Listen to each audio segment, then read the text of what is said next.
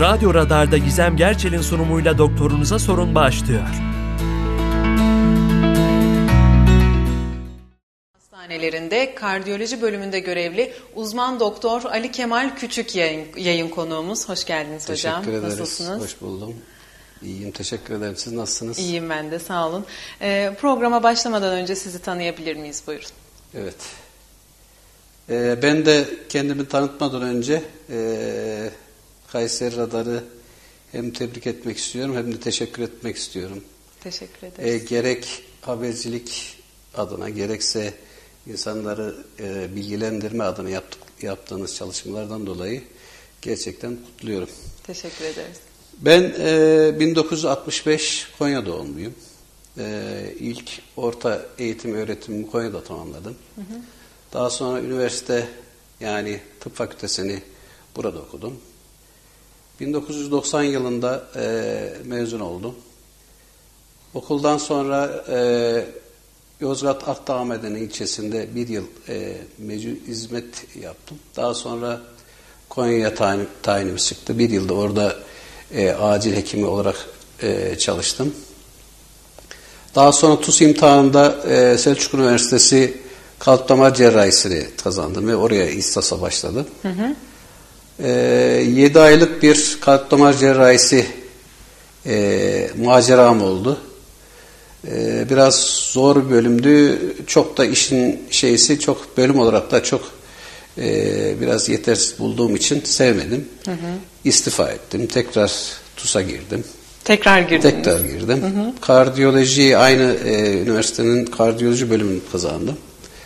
Orada ihtisasımı tamamladıktan sonra bin dokuz yüz doksan yedi yılında e, Kayseri Devlet Hastanesi'ne tayin çıktı. Orada göreve başladım.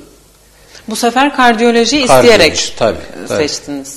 Kardiyoloji e, dışarıdan yan serviste ikisi de çok dinamik, hem heyecanlı hem zevkli. Hı hı. Yaptığınız işin sonucunu anında görebileceğiniz bir alan olduğu için bayağı bir cazip gelmişti bana ve kardiyolojiyi seçtim. İyi ki de seçmişim diyorum. Hı hı. doksan yedi yılında Kayseri Devlet Hastanesi'nde göreve başladım. Daha sonra e, hatırlarsınız e, Hastane Caddesi'nde bir Kayseri'nin ilk özel e, kalp hastanesi açılmıştı. Hı hı. E, yani şimdiki Tekden Hastanemizin orijini diyelim. Hı hı. Orada e, part time olarak e, çalışmaya başladım. Anjiyolarımı orada e, yapıyordum ve devlet hastanesine devam ediyordum. Bu İki hastaneyi birlikte yürütmem iki bin yedi yılına kadar devam etti. iki bin yedi yılında Tekden Hastanesi büyük binasına geçince hı hı. ben de devlet hastanesinden istifa ettim ve Tekden Hastanesi'ne başladım. O gündür bugündür e, aynı camiadayız. Hı hı. Çalışmalarımı orada devam ediyorum. Peki. Bugün biz de kalp damar hastalıklarını konuşacağız hocamla. Şu anda Kayseri Radar, Radar Kayseri ve Tekden Hastanelerinin sosyal medya hesapları üzerinden de programı görüntülü olarak takip edebilirsiniz. Sorularınız varsa bu hesaplara lütfen direkt mesaj atın. Çünkü canlı yayın esnasında attığınız mesajları arkadaşlarımız hızlı bir şekilde alamayabilirler. O yüzden mesaj olarak, direkt mesaj olarak atarsanız daha sağlıklı olur. Aynı zamanda WhatsApp iletişim hattından da bize ulaşabilirsiniz. sıfır üç yüz elli iki üç yüz otuz altı yirmi beş doksan sekiz WhatsApp iletişim hattımız. Şimdi hocam heyecanlı falan dediniz ya, evet, e, daha evet, daha heyecanlı evet. bir bölüm diye. E, o yüzden hipertansiyonla başlamak isterim aslında. Hipertansiyon nedir? Hipertansiyon e, erişkin popülasyonu. Hı hı. Yani erişkinlik dönemindeki insanların e, insanlarda görülen e, kronik hastalıkların en fazlası. Hmm. E, diyabet ve ikisi. Yani şöyle diyecek olursak erişkin popülasyonu neredeyse yüzde sekizinde onunda e, hipertansiyon e, hastalığı mevcut idir, mevcuttur. Hı hı. Bir de şöyle bir şey de söyleyeyim. Her insan erişkin yaşa gelmiş her insan yaşlılık e, şeyine e, ileri yaşlara yetişmiş her insan ömrü boyunca mutlaka bir yüksek tansiyon e, epizodu yaşar. Hmm. Tabii biz geçicidir bunların çoğu. Yani bir şeye üzülür, bir tansiyon yükselir. Ondan sonra aşırı değişik bir ilaç alır, tansiyon yükselir ama bunları tabii tansiyon hastalığı olarak kabul etmiyoruz. Hmm. Biz kronik hipertansiyon olarak e, erişkin nüfusun yüzde sekizini onunu tutmaktadır. Hipertansiyonu tanımlayacak olursak e, atar damarlarımızdaki e, basıncın yüksek olması. Hı hı. Böyle tanımlayabiliriz. Neler, belirtileri neler peki hocam? Ee, en sık e, hipertansiyon çok sinsi olabileceği gibi, yani hiçbir belirti vermeden sadece bir atıyorum bir eczanede tansiyon ölçtürdünüz veyahut bir oturma grubunda bir sağlıkçı e, yakınız var, tansiyon ölçtü. Ondan sonra tansiyonunuz yüksek bulabilir. Hiçbir şikayetiniz yokken. Hı. Sinsi olabilir. Birincisi böyle. Hı. İkincisi e, daha çok hastaların çoğu baş ağrısı. Daha çok ensede olan bir baş ağrısı şikayetiyle bize gelebilir. Hı hı. Çarpıntı şikayetiyle gelebilir. Göğüste bizim atipik olarak değerlendirdiğimiz ağrılarla e, gelebilir. Hı hı.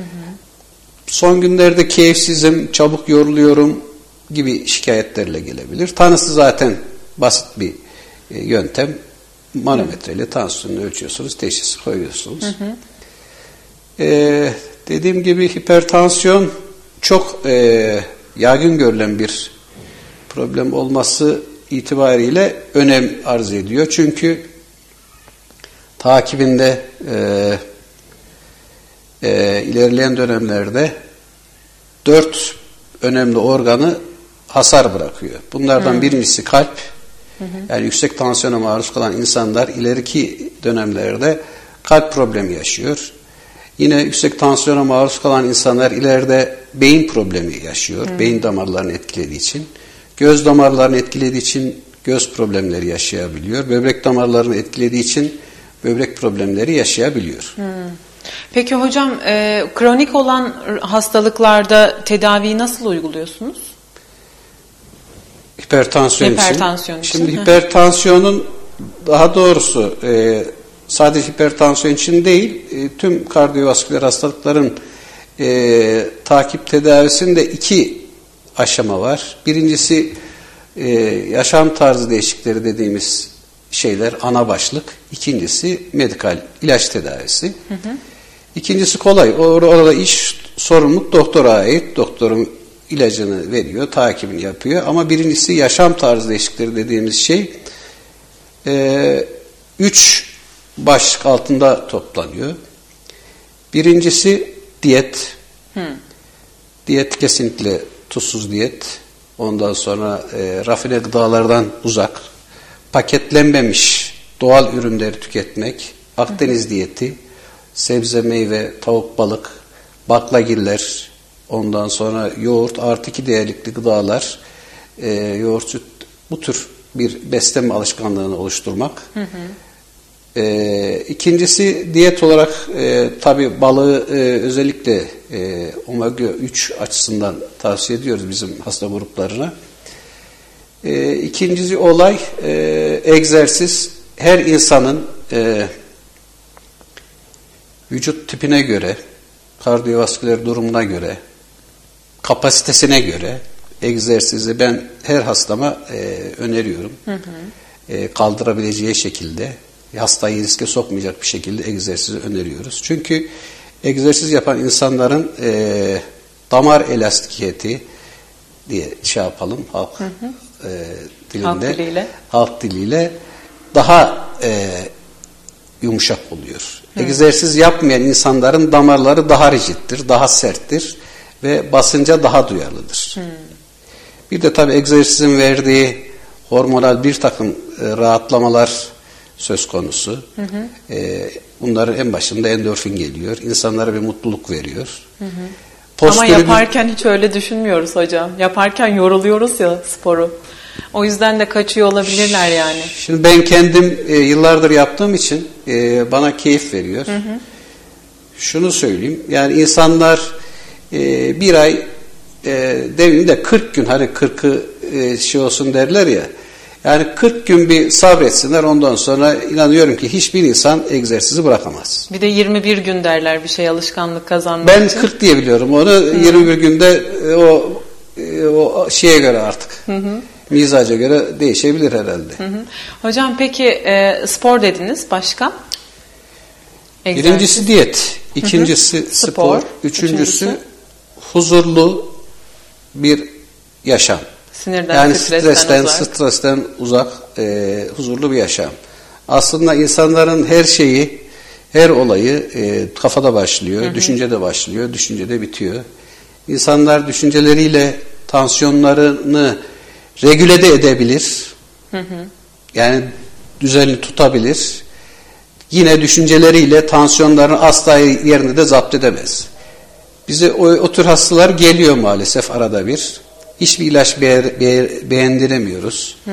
Ondan sonra yani üç kutu, dört, üç ayrı, dört ayrı preparat veriyoruz hastalara. Tansiyonlarını zapt edemiyoruz bir türlü. Hmm. Ama has, o hastaları iyi irdelersek altında mutlaka psikolojik temelli bir anksiyete, depresyon bir şeyler oluyor. Hmm. Onu o bakımdan, o kanaldan hastaya girip de biraz konuşturduğumuz zaman, biraz içini döktürdüğümüz zaman veyahut gerekirse bir ilaç verdiğimiz zaman veyahut eğer bizi aşacaksa bir psikiyatriste yönlendirip de rahatlattığımız zaman o e, tansiyon ilaçlarının üç dört tane değişik verdiğimiz ilaçlara inan bir ilaca bile düştüğünü çok şahit oldum. Hmm. Bu çok e, önemli bir mevzu. Bir de tansiyonda kilo kontrolü çok çok önemli. Peki şey diyebilir miyiz? Kilo kontrol önemli dediniz ya, e, zayıf insanlarda ya da kilolu insanlarda daha sık görülebilir. Kilolu insanlarda mi? Benim genel şey yap, o kaydedir zaten. Kilo Hı. eşittir hipertansiyona bir, önemli derece yatkınlık. Hı. Bir hipertansiyon hastası kilosu, kiloluysa e, normal kiloya dö- döndüğü zaman kullandığı tansiyon ilacını bırakabilir. Hı. Yani bunu çok e, radikal bir çözüm olabilir. Hı hı. Şart değil. Yani şey şart değil demeyeyim de kesin değil ama e, kilo kontrolü e, şişman hastalarda ve hipertansiyon hastalarda kilo kontrolü oldukça önemli. Hı hı. Size tansiyon ilacını bıraktırabilir. Hı. Zayıf hastalarda da tabii tansiyon olur. E, onlar daha çok e, biraz daha böyle psik- genel şey şişman hastalar biraz daha huzurlu gibi oluyor sanki. E, zayıf hastalar biraz zayıf ve hipertansiyon hastalar biraz daha böyle gergin gibi oluyor. Öyle Onlarda mi? da öyle bir şey var. Öyle bir yatkınlık var. Hmm.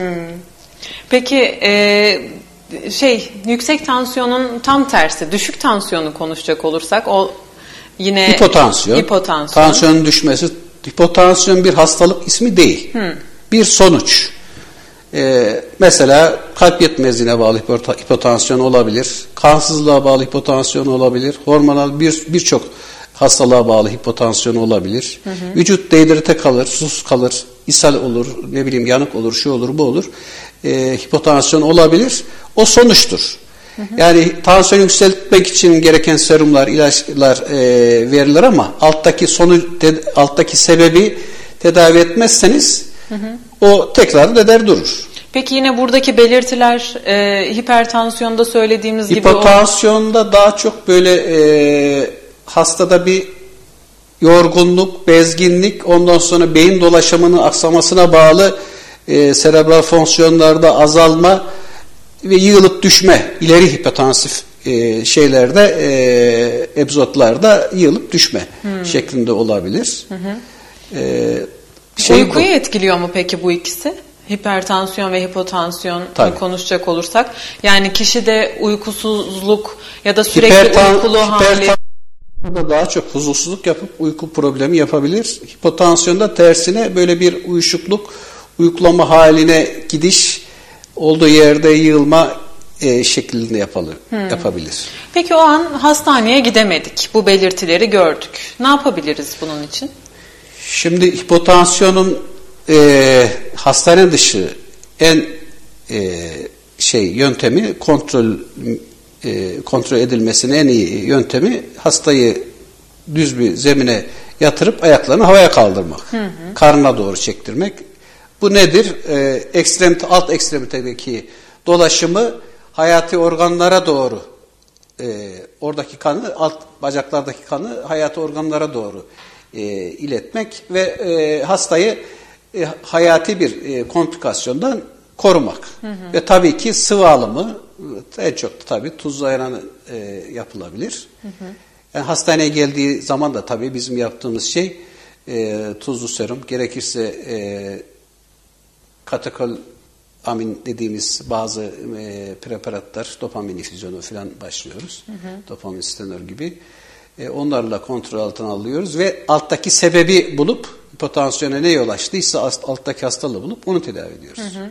Aslında e, halk arasında en çok yapılan e, hatalardan biri işte e, tansiyonu çıktı mı, düştü mü, bu bilinmeden bir anda işte tuzlu ayran, hadi bir tuzlu su iç e, ya da hadi bir limon ye vesaire tabii, falan tabii, durumları tabii, oluyor. Tabii. E, bunu neye göre yapmamız lazım? Yani tansiyon ölçmeden, yani güvenilir bir tansiyon e, şeysi, datanız olmadan böyle bir e, yola girmeniz e, tam tersi hastaya fayda yerine zarar verecektir. Hı hı.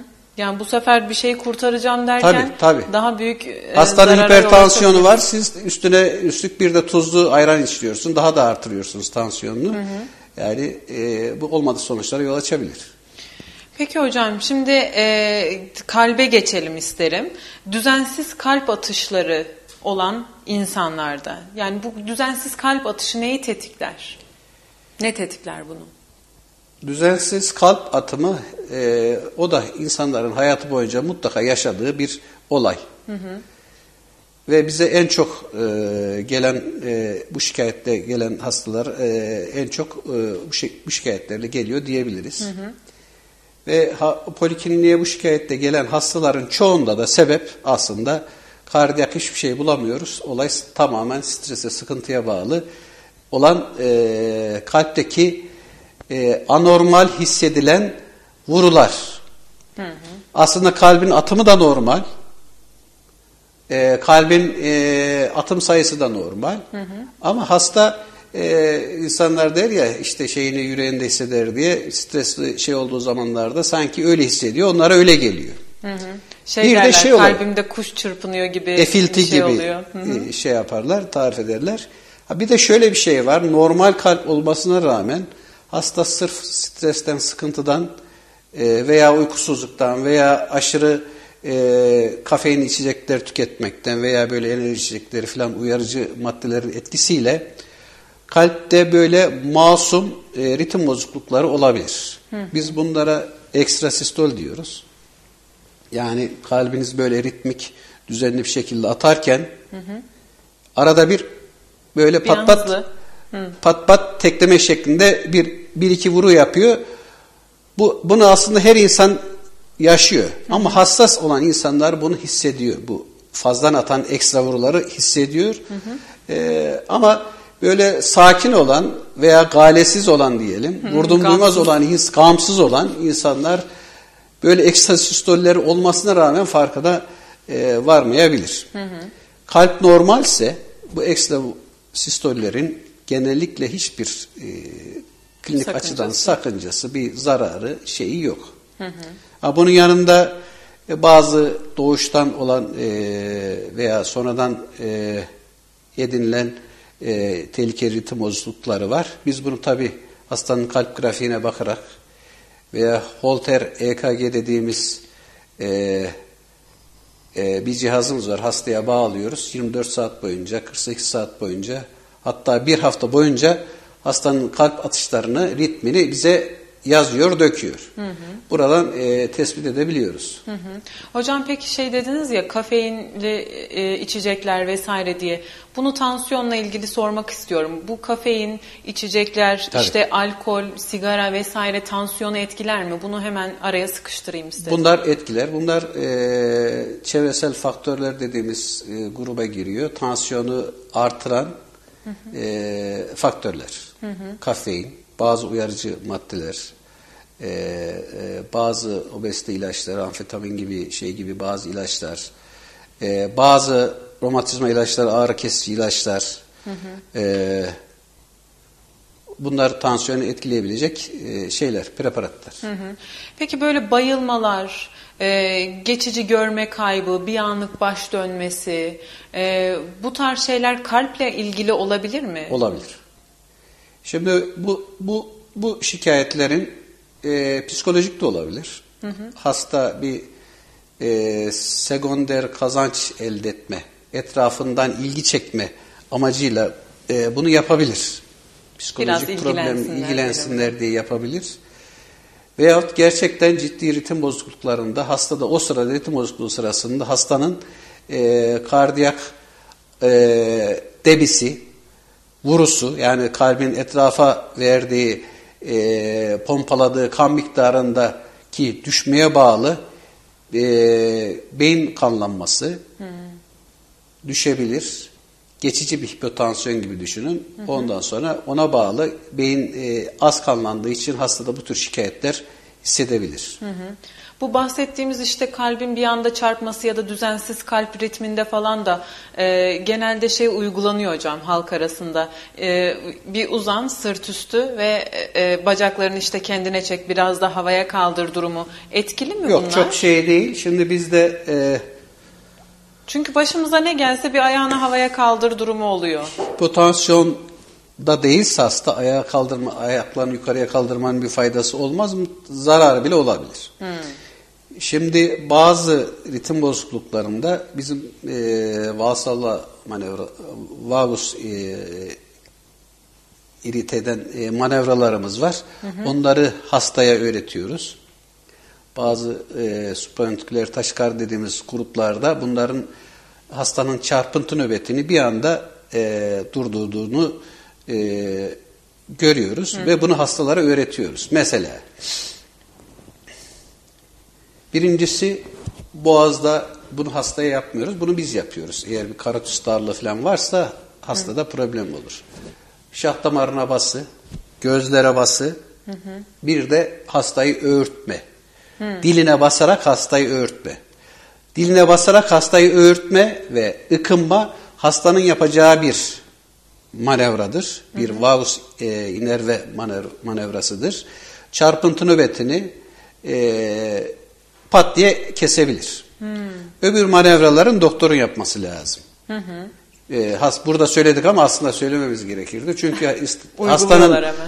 hastanın e, gözünde hipertan göz tansiyonu vardır. Ondan sonra benim çarpıntı nöbetimi şey yapayım diye gözüne basacak olursa e, retina dekolmanı olur. Gözü zarı yırtılır filan. Onu söylemesek daha iyiydi gerçi. Hmm. Hastaların yapacağı iki manevra var. Çarpıntı nöbetini e, geçirmek için. Birincisi parmak atıp öğürme, ikincisi ıkınma. Hı hı. O zaman biz sadece bu ikisini uygulayabilirsiniz. Ve bunu diye. da doktorundan onay alarak her hasta uygulamaması gerekir. Hı hı. Mesela aort darlığı olan bir hasta veya e, sol ventrikül çıkışında gradiyenti bir olan bir hastaya bunu yapmaması gerekir. Çünkü e, hemodinamisini bozar. Doktorundan onay alarak yapabilir. Yani işte burada hocam, bunu söyledik ama... Hı hı. Keşke söyleseydik diyorum. Bu kısmı unutun siz. Heh. Yani şöyle bir şey var. Toplumda herkes e, her şeyi bildiği için e, dur bir dakika ben müdahale ederim. Bununla evet. ilgili bir duymuştum, okumuştum. Evet. E, Bu aslında, hemen de uygulayayım durumları bizde çok mevcut olan bir şey aslında. Bilgi çağındayız ama e, bu bilgiyi yerinde ve zamanında ve liyakatlı e, şeylerle kullanmamızı İnsanlara öğretmemiz lazım aslında. Tamam, ben bunu yarım yamak biliyorum, ben bunu yaparım olmamalı. Hı hı. Peki aritmiye geçeyim mi hocam? Bu konuda Olur. buraya gelene kadar söylemek istediğiniz bir şey var mı konularımızla tamam. ilgili? Yoksa aritmi nedir? Ve belirtileri nelerdir aritminin? Aritmi kalp atımının, kalbin düzensiz çalışması. Hı. Yani az önce konuştuğumuzun e, farklı bir kavramı mı? Düzensiz. Genel bir kavramı diyelim. Hı hı. E, yani tam aritminin şeysi aslında karşılığı atrial fibrilasyon dediğimiz bir şey ve daha ağır olanı ventriküler hmm. e, fibrilasyon. Zaten orada eğer hastanın ortamında değilse o hastanın e, yaşaması mucize gibi bir şey. Hmm. Yani kalbin bir kaotik bir ritimle çalışması. Hı hı. Tedavisi nasıl hocam? E, şimdi e, atrial fibrilasyon tedavisi bu biraz şey olacak ama teknik. E, ilaç teknik olacak ama e, insanlarımıza bunu anlatmak tabii ki ilaç tedavisi. Hı hı. Ondan sonra bu tür hastalarda pıhtı atma riski olduğu için e, pıhtı eritici ilaçların kullanma tedavisi, hız kontrolü ve ritmi normale döndürücü ilaçların verilmesi. Bazen de bu hastalar gerekli seçtiğimiz hastalara kardiyoversiyon dediğimiz şok tedavisi yapıyoruz. Hı hı. E, bu var. Bir de ablasyon dediğimiz e, bazı hastaların e, kalbinde aksesuar yollar oluyor. Ne oluyor hocam? Aksesuar yollar. Hı, yani o? Kalbin elektrik bir elektrik sistemi var. Hı hı. Yukarıda bir jeneratör var kalbin. O jeneratörden aşağıya bir kabloyla elektrik iletiliyor. Aşağıya dağılıyor. Ondan sonra bir şebekeye dağılıyor. Hı. Aşağıya inerken aksesuar dediğimiz yan yollar oluyor bazen doğuştan. O yan yolların e, onlar çünkü bazen hastada kısır döngü yapıp e, çarpıntı nöbetlerine yol açıyor. Hı hı. O yan yolların e, anjiyoya benzer bir yöntemle girilip hı. yakılması, elektrik verilerek ortadan kaldırılması yöntemi. Hı hı. Tekrarlayabiliyor mu peki? Tekrarlayabiliyor. Hı. Peki hangi yaş gruplarında görülüyor? Yani bir yaş sınırı var mı? Öyle bir şey için? Yok. Daha çok yani doğuş bunlar bu söylediğim aksesuar yollar doğuştan olduğu için hı hı. bunlar genç yaşlardan itibaren görülebilir. Hı hı. Peki aritmi kalp yetmezliği yapar mı hocam? Aritmi kalp kalp yetmezliği değil de kalp yetmezliği aritmi yapar. Hı, tam tersi. Tam tersi. Bir de aritminin kalp yetmezliği yapması için kalp uzun süre yüksek tempoda çalışmaya maruz kalırsa ancak o zaman kalp adalesi yorulur ve kendini o zaman e, bırakır. Peki biz nasıl anlayacağız bizde aritmi e, olup olmadığını? Yani insanlar bir kontrole gitmeden Sem, bunu anlayabilir Semptom mi? Olarak insanlar bunu hissedebilir. Yani böyle kalbinde böyle bir düzensiz atımların olduğunu e, hissedebilir. Hı hı.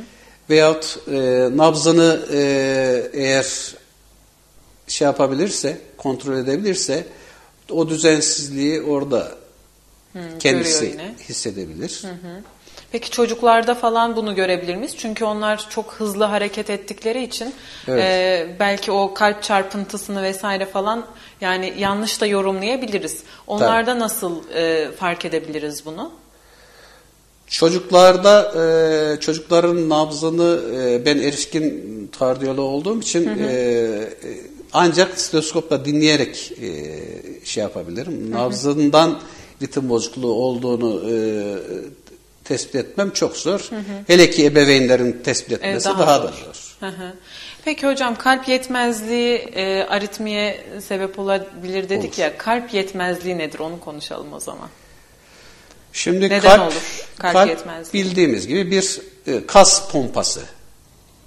Dakikada ortalama yetmiş vuru e, yaptığını farz edelim ve e, şey olarak da her bir vuruda yetmiş cc kanı attığını ileriye doğru fışkırttığını düşünelim. Hı hı. yetmiş çarpı yetmiş e, e, şeyde e, dakikada beş litre kanı e, perifere işte gözümüze, kulağımıza, beynimize, böbreklerimize, akciğerlerimize, ekstremitelerimize dağıtan bir organ. Hı hı.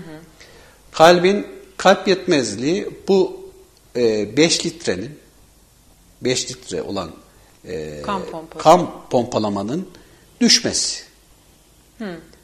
Kabaca tarif edecek olursak böyle. Hı hı. Bunu e, bu e, volüm, bu atılan volüm beş litre ne zaman düşebilir? Hı hı.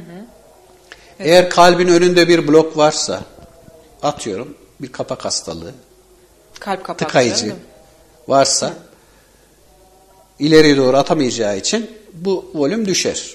Kalbin kası zayıfsa bu beş litreyi atamaz, üç litre atar. Hı hı. Olabilir. Aşağı tarafta kalbe gelen, aşağı tarafta bir tıkanıklık varsa kalbe yeterince kan gelemez. O da ileriye atamayacağı için olabilir. Hı hı. Yani kalp kapak hastalıklarında, kalp damar hastalıklarında, kalbin kasını tutan zafiyetlerde kalp yetmezliği e, görülebilir. görülebilir. Peki biz kalp yetmezliğini kendimizde olup olmadığını doktora gitmeden hemen nasıl öğrenebiliriz? O semptom nasıl yani doktora gitmeden? Kalp yetmezliğini biz iki şekilde ikiye ayırırız. Kardiyoloji hekimler olarak. Birincisi sağ kalp yetmezliği, ikincisi sol kalp yetmezliği şeklinde. Sağ kalp yetmezliği ilkokulda e, öğrenmiştik. Büyük dolaşım, küçük hı hı. dolaşım. E, büyük dolaşım neydi? İşte temiz kanı akciğerden alan ve perifere basan kısım. Hı hı. Bu sol, bunu yapan sol kalptir. Hı. Yani beyne, akciğerlere, böbreklere, iç organlara, her yere temiz kanı basan sol kalptir. Sol kalp zafiyete uğradığı zaman ne olur? Kan e, ileriye atamaz, temiz geride kanı. kalır. Geride kalır. Yani akciğerlerde kalır. Hı. Temiz kanı da alamaz. Doğru mu hocam? Bu şekilde. Şimdi temiz kanı akciğerden alacak, e, perifere atacak. Bunu yapamıyor. Hı. Akciğerlerde bu sefer ne oluyor? Kan yığılıyor. Hı. Hastada en büyük, en önemli semptomu ne oluyor? Nefes darlığı. Akciğerlerde kan biriktiği için nefes Hı. darlığı oluyor. Yorgunluk. Adeleleri yeterli kan gidemiyor. Yorgunluk oluyor. Hasta iki adım atamıyor. Halsizim, yorgunum diyor. Hı. Ve tabii ki çarpıntı, göğüste sıkıntı, sol kalp yetmezliğinin e, semptomları bunlar. Hı hı. Sağ hastadaki kalp. Şikayetleri bunlar. Hı. Sağ kalp yetmezliğinin e, semptomları da daha aşağıda olan şişme. Sağ kalp ne yapıyordu? Etraftaki kirli kanları alıyor, akciğere atıyordu değil mi? Hocam şu an ilkokul bilgimi sorguluyorum. Hatırlayabilecek miyim diye. Bir daha söyleyeyim. Şimdi sağ kalp ekstremitelerden, iç organlardan, beyinden, vücudun her yerden gelen kirlenmiş Kirlik kanı alıyor. alır, akciğerlere pompalar. Hı hı. Akciğerlerde temizlenir, sonra, o da sonra sola sol. geçer, solda onu pompalar, tekrar beyine temiz kan gider, hı hı. kollarına, ellerine, ayaklarına, her yerine temiz kan gider. Hı hı. Sağ kalp bu kirli kanı aşağılardan toparlayıp da e, akciğere yeterince gönderemediği için ne oluyor? Aşağıda birikiyor, şişiyor hasta. Hmm. Kirli kan ekstremitelerde, ayak bileklerinde birikiyor. Hmm. Karaciğerde birikiyor. Dalakta birikiyor. Yani bir şişme oluyor hastada. Hmm. Onun en büyük şeysi de o. Yani Peki. şuraya bas, basınca e, pretibial bölgede ödemi görebiliyoruz. Görü, görüyoruz. E, bu varisler falan bununla ilgili mi peki? Varis ayrı bir olay. Varis toplar damarların e, alt ekstremideki toplar damarların cidarının bozulmasına bağlı olarak balonlama yapması. Hı. Peki Bu vücudumuzda tamam. E, vücudumuzda kirli kan kalırsa ne olur hocam? Yani o sağ taraf görevini yapamazsa tamam kalp yetmezliğine kadar gidiyor bu belki ama evet. e, bu şişmenin yanında başka ne gibi rahatsızlıklara görülebilir? Şimdi alt tarafta ekstremitelerde devamlı ödem E, kala kala hı hı. E, oradaki venlerdeki genişleme varis yol açabilir. Hı. Bu varis dolaşım bozukluğu olduğu için yaralara yol açabilir.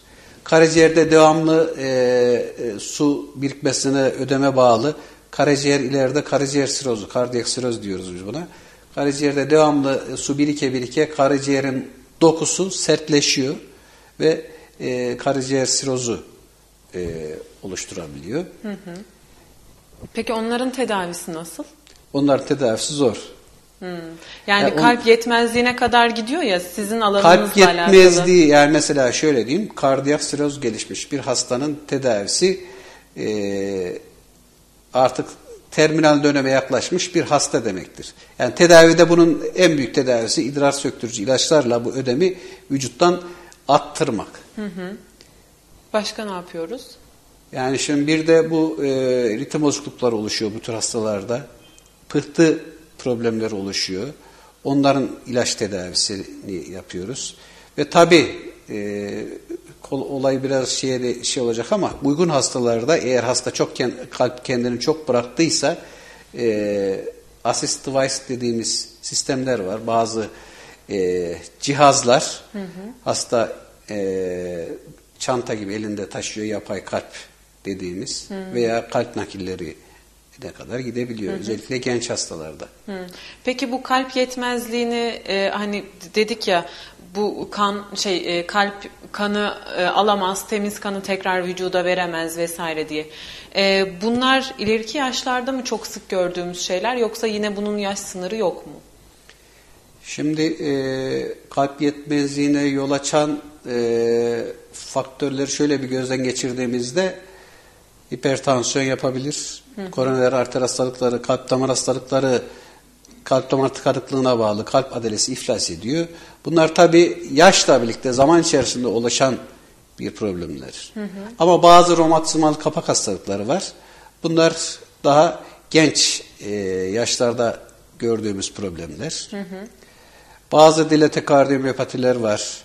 E, bunlar da yine e, genç yaşlarda daha çok gördüğümüz e, problemler. Bunlar genetik oluyor mu hocam?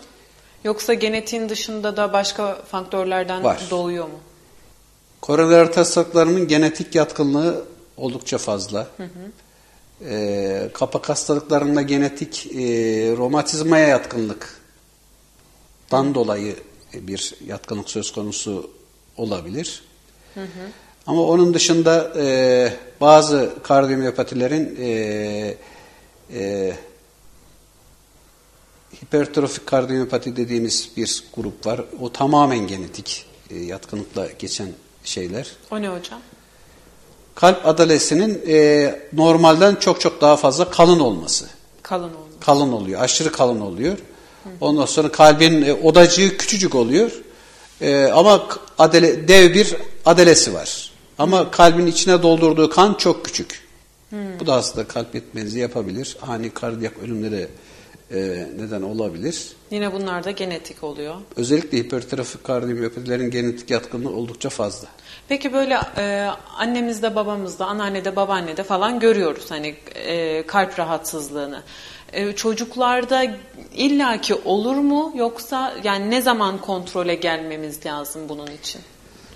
Mesela benim ailemde kalp rahatsızlığı çok sık. Bu tür e, rahatsızlıklardan dolayı e, rahatsızlıklardan e, bahsettiğimiz olay aslında şey, koroner arter hastalıkları. Hı. Bunlar e, erkeklerde e, kırk beş, kadınlarda menopoz sonrası elli beş sonrası e, risk Tabii. belirgin hale gelebiliyor. Genetik yatkınlığın oluşturduğu risk hı. erkeklerde kırk beş, kadınlarda elli beşten sonra hı hı. E, başlıyor diyebiliriz. Hı hı. Peki hocam, e, kalp yetmezliği dedik. Kalp büyümesi nedir? Ve ölümcül müdür kalp büyümesi? Şimdi kalp büyümesinden kasıt iki E, şekilde değerlendirelim bunu. Birincisi, biraz önce söylediğim gibi, kalp adalesinin kalınlaşması. Hı hı. Bunu da bazıları öyle kalp büyümesi olarak e, bahsediyor.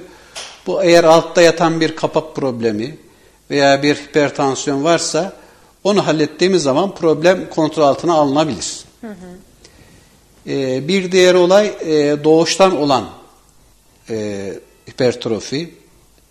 O da biraz önce bahsettiğimiz gibi e, ilaç tedavisi, hı hı. E, bazen e, ameliyatta e, bazı ameliyatlar var ama çok da yüz güldürdüğü söylenmiyor o, o tür hastalarda. Alkolle yakılması gibi bazı şeyler var ama çok şey değil. Esas e, şeyi oluşturan kalp büyümesinin de kalbin genişlemesi. Hı hı. Bunlar e, hipertansiyonda olabiliyor. Kalp adalesinin e, damar problemine bağlı olarak veya kapak problemine bağlı olarak e, genişlemesi e, olabiliyor. Hı hı. Bunlar hastada tabii kalp yetmezliğine yol açtığı için bunların hem ilaç tedavisi hem de gerekirse cerrahi tedavisi. O uygulanıyor. Kalp büyümesi durdurulabiliyor mu hocam? Durdurulabilir. Peki durdurulduktan sonra tekrar devam etme olasılığı var mı? Var. Hı. Mesela e, tedavisiz bir hastam aklıma geldi şimdi siz bunu sorunca. E, kalbi çok genişlemişti. Hiç farkında değildi hasta. E, romatizmal kapak hastasıydı ve tansiyonu da çok aşırı yüksekti. Kalbini çok genişletmiş idi. E, yıllar içerisinde e, bu hale getirmiş. Hı hı. Tedaviye başlayınca kalbi böyle normal basınca döndürünce, arteriyel basıncı, tansiyon düşürünce, kalbi destekleyici tedavilerle kalbi böyle adeta söndü, normal bir şeye geldi. Hı. Ama e, bu daha sonra e, tekrar kendini bozdu, ben iyi oldum diye işi e, biraz savsakladı, ilaçlarını, kontrolünü, diyetini filan, hı hı. tekrar eski durumuna geldi. Yani yine burada diyet uyguluyor biliyorsunuz. Tabii. Kalp büyümesi. Kalp, kalp yetmezliği olan her hastaya biz tuz kısıtlaması yapıyoruz. Kilo şey, kontrolü e, yapıyoruz. Kalp yetmezliği ile kalp büyümesi arasındaki fark ne? Çünkü ikisine de aynı e, şey diyet yani, yani diyet uygulandığı Şimdi için. Şimdi kalp e, büyümesinde mutlaka kalp yetmezliği oluşuyor. He. E, çoğunlukla oluşuyor. Hı hı. Yani kalp genişleyen hastalarda mutlaka kalp yetmezliği gelişiyor. Biz bunlara tabii İlacın yanında diyet, e, kilo kontrolü. Yine stresten, sıkıntıdan uzak durma herhalde. Şimdi tabii. Onları öneriyoruz. Hı hı. Peki kalp büyümesinin tam tersi var mı hocam? Kalp küçülmesi. Var. Yani damla kalp dediğimiz bir e, şey var. Bu hormonal bir hastalık. E, Addison hastalığı dediğimiz bir hastalık. E, Böbrek üstü bezlerindeki bazı hormonal aktivitelerin düşük olmasına bağlı kalbi onların e, minicik olur. Onda da kalp yetmezliği oluyor mu peki sonucunda? Onlarda hastanın her şeysi düşüktür. O yüzden onlar çok kalp yetmezliğinden değil. E, çok genel... organ yetmezliği mi evet. acaba? Hmm. Peki onda tedavi nasıl? Yine diyet falan var mı? Yoksa ya da o kalbi o endokrin, için? O endokrin için onunla hormon replasman tedavileri falan var. O hmm. bizim bizden ziyade şeye giren bir grup. Tamam. Hastalıklara giren. Merak grup. ettim şimdi kalp büyümesi deyince ha. kalp küçülmesi vesaire var mı diye. Ee, üfürmeye gelelim mi hocam? Üfürme nedir? Üfürme değil. Üfürüm. Evet. Herkes başka bir şey söylüyor evet. ya. Yani şimdi, kalpte üfürüm. Kalp üfürüm bizim e, stetoskopla hastayı dinlerken duyduğumuz anormal bir ses aslında. Hı hı. E, bu daha çok kapak problemlerinde e, bir de kalbin adalesindeki bazı yerlerdeki sıkışmaya bağlı veya perikarttaki şeye bağlı e, duyabileceğimiz sesler. Hı hı. E, bu bizim, bizim muayene bulgumuz. Niye oluyor hocam bu? Ee, bahsettiğim gibi kapak problemlerin hepsinde e, kapağın daralmasında veya kapağın kaçaklarında üfürüm e, olabilir. Bu problemler daha çok romatizmal e, problemlerden veya kapağın iltihabi hastalıklarından e, e, olabilir. Hı hı. Yani bazen hipertansiyonun kendisini oluşturduğu e, yüksek debiye bağlı şeyde duyulabilir. Hı hı. Ha, bir de masum üfürümler var. Özellikle çocuklarda duyduğumuz Ee, üfürümler. Biz üfürüm olarak duyarız ama e, hastayı ekoyla, eko e, kalbin ultrasonu. Hı hı. Ekoyla değerlendirdiğimiz zaman hiç, hiçbir patoloji yoktur. Hı. Ama sadece stetoskopu ses... koyduğumuz zaman bir üfürüm duyuyoruz ama ekoyla bakıyoruz hastada ne kapağında ne adresinde hiçbir sıkıntı yok. Bu çocuklarda daha çok yüksek debiye, yüksek debi dediğim kalbin yüksek kan fışkırtmasına bağlı oluşturulan e, bizim de stetoskopla duyduğumuz ses. Hı hı. Peki o nasıl durduruluyor hocam? Onun durdurulması diye bir derdimiz yok. yok. O ha. önemli bir şey değil. Ha önemli değil. değil. Peki, hastalık değil yani. Hı. Bir masum var, bir de anormal var. İşte bu masum üsüm çocuklarda hı hı. ve gebelerde e, yüksek debiye bağlı olarak kalbin yüksek kan pompalamasına bağlı olarak bizim duyduğumuz üfürüm. Ha, aslında şunu Bunun soracak. bir hastalık değil bu. Hı.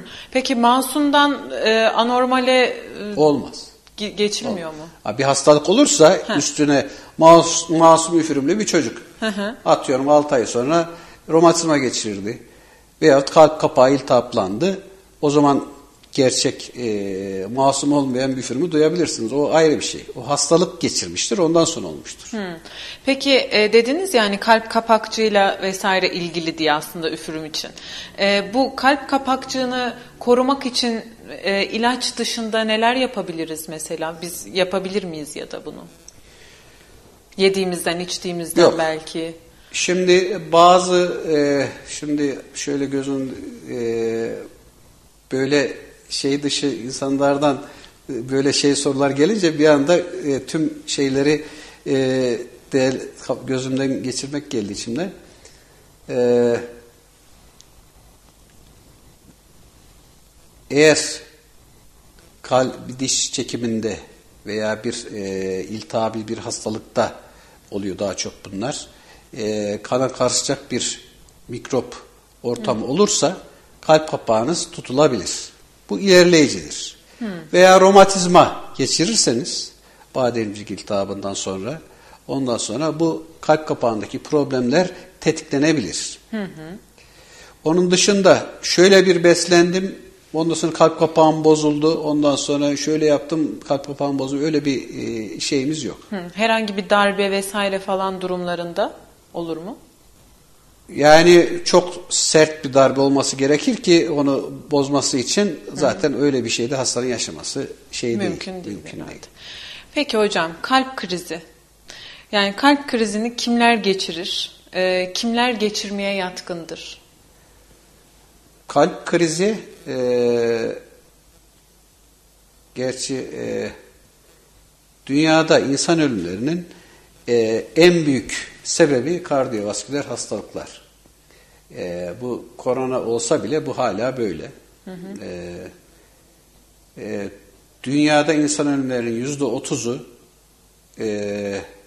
Türkiye'de de e, son beş yıllık şeyde öyleydi, yüzde kırk beşi kardiyovasküler hastalıklardan e, dolayı ölümler verilmiş. Ve son beş e, yıllık şeyde yıllık kalp krizi vaka sayısı e, iki yüz elli bin olarak hı hı. rapor edilmiş. Hı hı. Yani e, bir de bu olayın ciddiyetini düşünecek olursak aslında önemli bir problem. Hı hı.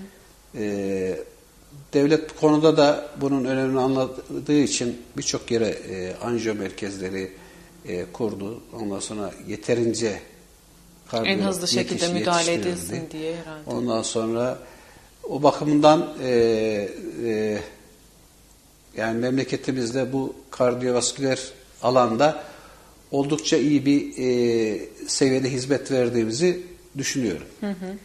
Kalp krizi, kalp adalesinin e, pardon kalp damarlarının, kalbi besleyen damarların tıkanmasına bağlı olarak kalp adalesinin bir kısmının ölmesidir.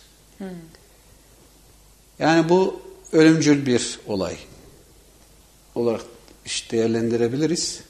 Kalp krizi geçiren hastaların e, aşağı yukarı yüzde yirmi beş otuzu altı ay değerlendirmişler bu hastaları. yüzde yirmi beş otuzu e, ölümle sonuçlanmış. Hı hı. Bunlar edindiğimiz veriler. Bunlar istatistiki bilgiler. Hı hı. E, yani her kalp krizi geçiren hastanın dörtte biri ilk altı ay içerisinde kaybedilmiş. Hı.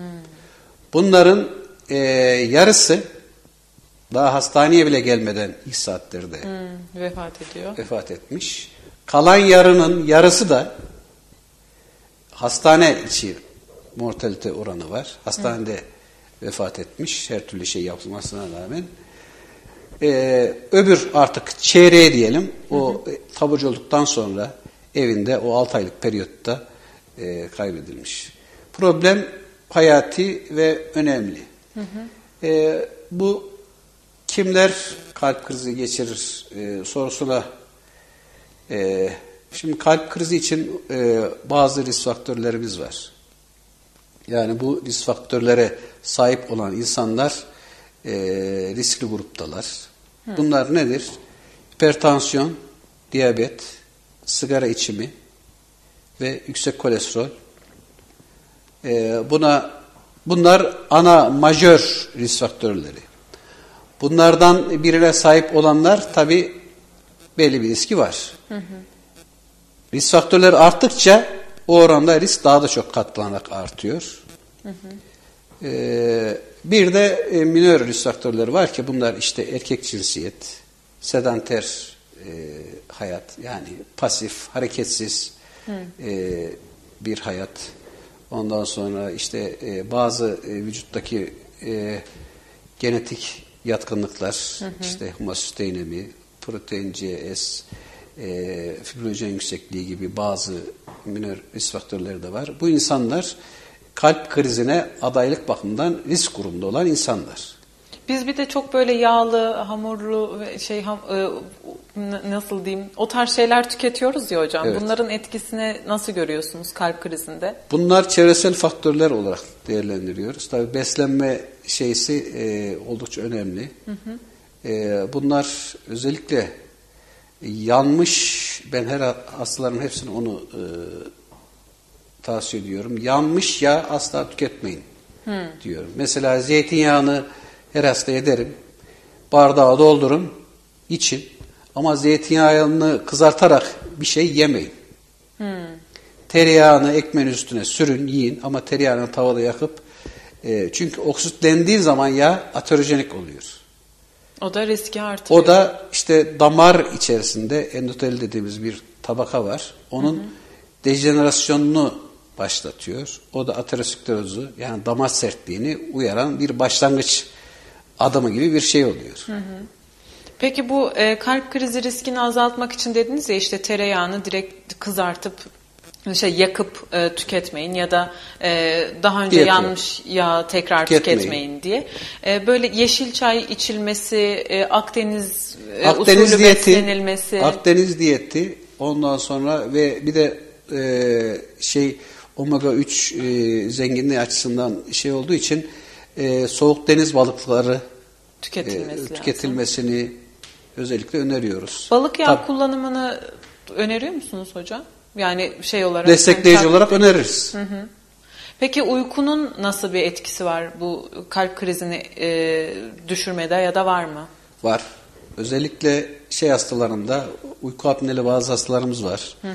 Onlarda e, kalp krizi yat, kalp krizine yatkınlık e, çok fazla oluyor. Ani ölümler onlarda fazla oluyor. Uyku apnesi. Hipertansiyon, uyku apnesi. Yani hı hı. uykuda hastanın, özellikle biraz şişman hastalarda bu daha çok oluyor. Kilolu hastalarda. Veya e, yumuşak damak dokusu e, e, gevşemiş diyeyim artık. E, sarkıyor. Hasta uykusunda o e, küçük dil şeyini kapatıyor. Soluk borusunu kapatıyor. kapatıyor. Ondan sonra hasta nefessiz kalıyor. Böyle o sırada böyle şeyle uyanıyor. Oksijensiz bir şekilde uyanıyor. Bunu hı hı. defalarca, farkında bile olmuyor bazen uykusunun arasında. Bu devamlı vücutta bir oksijensizlik, beyinde yeterince beslenememe, oksijenin yönden beslenememe ile e, devam ettiği için ölümcül sonuçlara yol açabiliyor. Uyanıyorsa iyi diyoruz. Yani. Uyanıyorsa iyi. Bazı hastalar böyle reflüyle beraber e, aspire ediyor mide içeriğine bu tür hastalarda ve ölümcül uykusunda öldü e, hı hı. deniyor. Bunların çoğunda sebep bu. Peki hocam, programın sonuna gelmişiz. Öyle mi? Bir saati Vallahi... geçirmişiz evet. Ee, var mı eklemek istediğiniz bir şey? Özellikle şunu da söyleyeyim dediğiniz bir şey var mı hocam? Ben ee, normal söylenenlerin dışında bir şey ilave etmek istiyorum.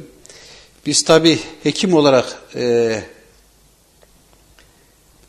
bizler bir vesileyiz. Bir şifa veya şifa dağıtan değiliz. Şifa Allah'tan, biz sadece e, ne yapıyoruz? Vesile oluyoruz. Hı hı. Yani ben meslek hayatımda e, hep bunu e, düstur edindim. Eğer insanlar, e, hastalar doktoruna güvenirse e, düşünce bazında da hastalığını yaşarken hı hı. hastalığını düşünürken doktoruna güvenle bakar, aldığı ilaca güvenle bakar ve kendinde fikirlerini e, olumlu düşünerek, ben doktoruma güveniyorum, ben doktorum beni tedavi edecek, hı hı. ben aldığım ilaçlara güveniyorum, ben tedavi olacağım, ben e, ameliyat oluyorum, ben bu ameliyattan fayda göreceğim. Böyle düşünür, böyle olumlama yaparsa o tür hastalar iyi oluyor. Bunu klinisyen arkadaşlarımızın hepsi bilir doktor olarak. İyi olacağım diyen hasta iyi olur. Hı hı. Ha, bazı hastalar maalesef onların bu şeyini e, kıramazsak inadını, inadını bir ısrarla ben doktorumdan memnun değilim. Ben, ben zaten ilaçtan iyi olmam. memnun, ben zaten iyi olmam derse o hasta iyi olmuyor. O hastayı psikolojik yönden rahatlatamazsak ne kadar onlarca tansiyon ilacı verelim, onlarca kalp ilacı verelim veyahut onlarca benim branşım olmasın, başka branş olsun tedavi edemiyoruz. Hı hı. Hastaların önce pozitif bir düşünceyle, itikatla, imanla e, şey yapıp e, inanmalarını ve kendilerine güvenmelerini öneriyorum. Hı hı. Yani hem düşünce gücüyle tedavi bu, yöntemi var. Bu zaten var. Son zamanlarda biraz düşünce gücüyle, olumlama şeyiyle bu olay biraz e, gerekli gereksiz herkes bir şeyler demeye başladı ama benim yıllardır otuz iki yıl olmuş meslek hayatımda hı hı. iyi olacağım diyen hasta iyi oluyor. İyi oluyor. Dediğiniz gibi hem düşünce gücüyle hasta etme kendini hem de düşünce gücüyle tedavi İyileştir. etme e, bizim elimizde aslında. Evet, Biz evet. hangisine karar verirsek o şekilde hayatımıza bakıyoruz. Hocam çok teşekkür ederim teşekkür katıldığınız ederim. için. Çok sağ olun. Teşekkür ederim. Ben de teşekkür ederim. Bugün bitirdik. E, Doktorunuza Sorun programındaydınız. Haftaya bir başka uzman doktorumuzla tekrar birlikte olacağız. Kendinize o zamana kadar çok iyi bakın. Sağlıkla kalın. Hoşça kalın. Radyo Radar'da Gizem Gerçel'in sunumuyla Doktorunuza Sorun sona erdi.